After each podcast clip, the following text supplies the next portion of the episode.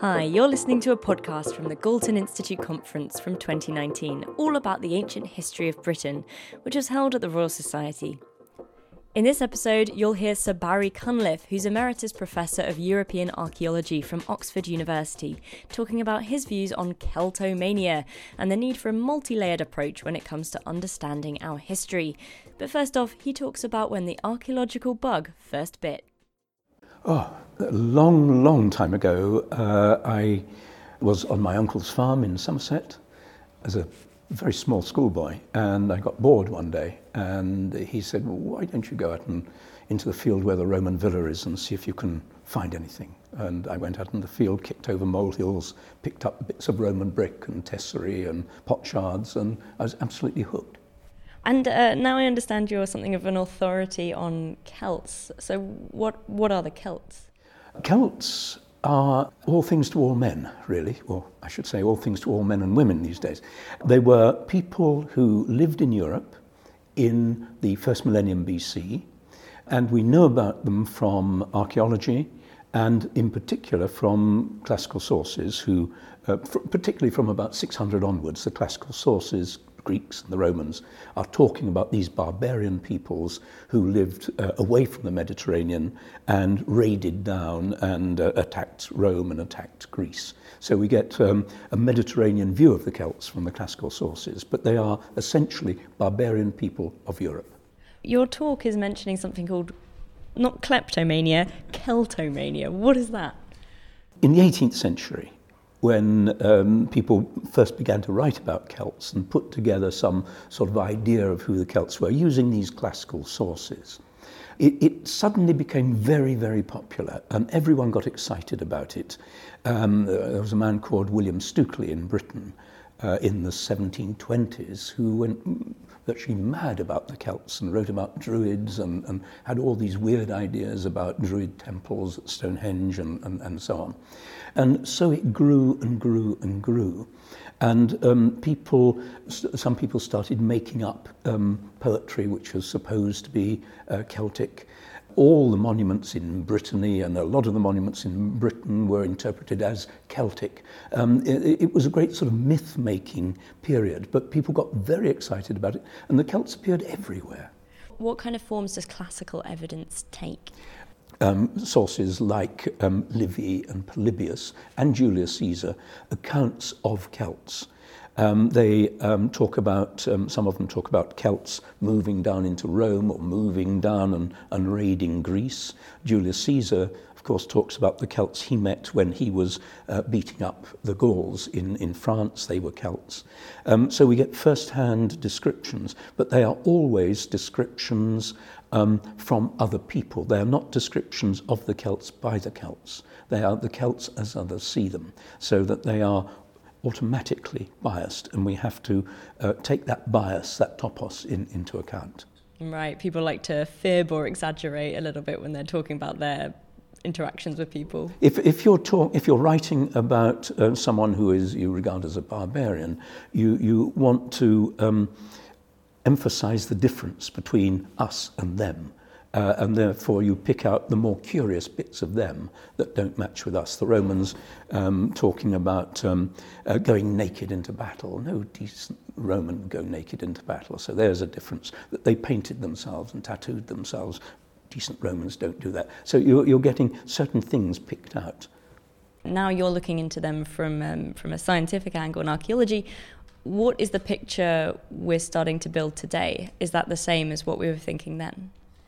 From the views of the 18th century came the idea that the Celts sort of originated somewhere in the m- middle of Europe and then spread in all directions, and, and some of them spread west into Brittany, into uh, Iberia, and into the British Isles and Ireland. Uh, and um, uh, it's there that the Celts survive. So we talk about the Celtic survival, the Scots, the Irish, and so on, the Welsh. I think that view is probably wrong. And what we've been looking at recently is um, looking at the Celtic languages, looking at the archaeology, and now looking at some of the ancient DNA. And the picture that some of us are beginning to build up is that the whole idea of the Celt or the Celtic language, and if Celts the people who spoke the Celtic language, the Celtic language developed probably in the Atlantic zone from Spain up to Scotland. And it may have been a very early development of an Indo European language. And it was spoken by people who were connected by the sea. There was a lot of, we can recognize it archaeologically, a lot of uh, connectivity from about the 5th millennium BC, certainly up to the 1st millennium BC. When um, people are going up and down the, the Atlantic zone and interacting with each other and sharing ideas and sharing beliefs and sharing technologies. And um, I think that it is probably in that context that the Celtic language began. It's, it's really changed from the idea of uh, Celts starting in Europe and moving to the West, uh, and now perhaps uh, Celtic and Celts starting in the West uh, and moving uh, east into Europe. Right. And so, what does this tell us about the way we should look into the past? I think that we're able to build these new pictures uh, because we're not relying on a single kind of evidence. The archaeological evidence might tell us one thing, but it could be interpreted in various ways. The linguistic evidence uh, might be interpreted in a particular way. But now, if we try and put the archaeological evidence and the linguistic evidence uh, and the, the ancient DNA evidence together, we're beginning to get a much, much more nuanced and complex picture, which enables uh, interpretations based by in one discipline to be criticized by interpretations in another discipline. And this interdisciplinary uh, interaction is, is very, very important and very creative for our study. But altogether, the, the three kinds of evidence genetic, linguistic, archaeological must be um, taken at their own values and integrated into a single model. Why was there this obsession, and maybe there still is this obsession with the Celts? The Celts are, are popular, or were popular and still are, because you can uh, actually understand them through the classical texts. The classical texts talk about uh, people, they talk about individuals, uh, they talk about warriors, they, they talk about um, religion and, and belief. And it's very easy to sort of move into that And, and to understand that, it much easier than in earlier prehistory when you've only got a few artifacts to play with. You've actually got observations of people. The, the other reason is that um, people living in Brittany and in Ireland and Wales and Scotland, uh, many of them speak a Celtic language. So the idea of Celt is of their ancestor, their direct ancestor. So we feel directly linked back to that past there's some quite nice art and stuff as well. It's you can see why it's people are like the tattoos and things. Uh, Celtic art is, has always been a, a, a great binder uh, of, of people across time. Um, and Celtic art is, is genuine and, and, and is wonderful flowing movements and animals and so on, and it spreads across um, parts of Europe. Um, but then it, it um, continues in uh, throughout uh, parts of the um, the Dark Ages in in the Atlantic fringes, and you get it uh, coming through in in uh, design, in manuscript design, and so on. And of course, it's become very popular nowadays um, in in terms of of, of jewellery. Um, you will go go to a festival anywhere, and you'll find Celtic art on sale. And uh, now, now we're getting a clearer idea. Are you finding there's pushback from people who sort of want to stick to the um, what we used to believe?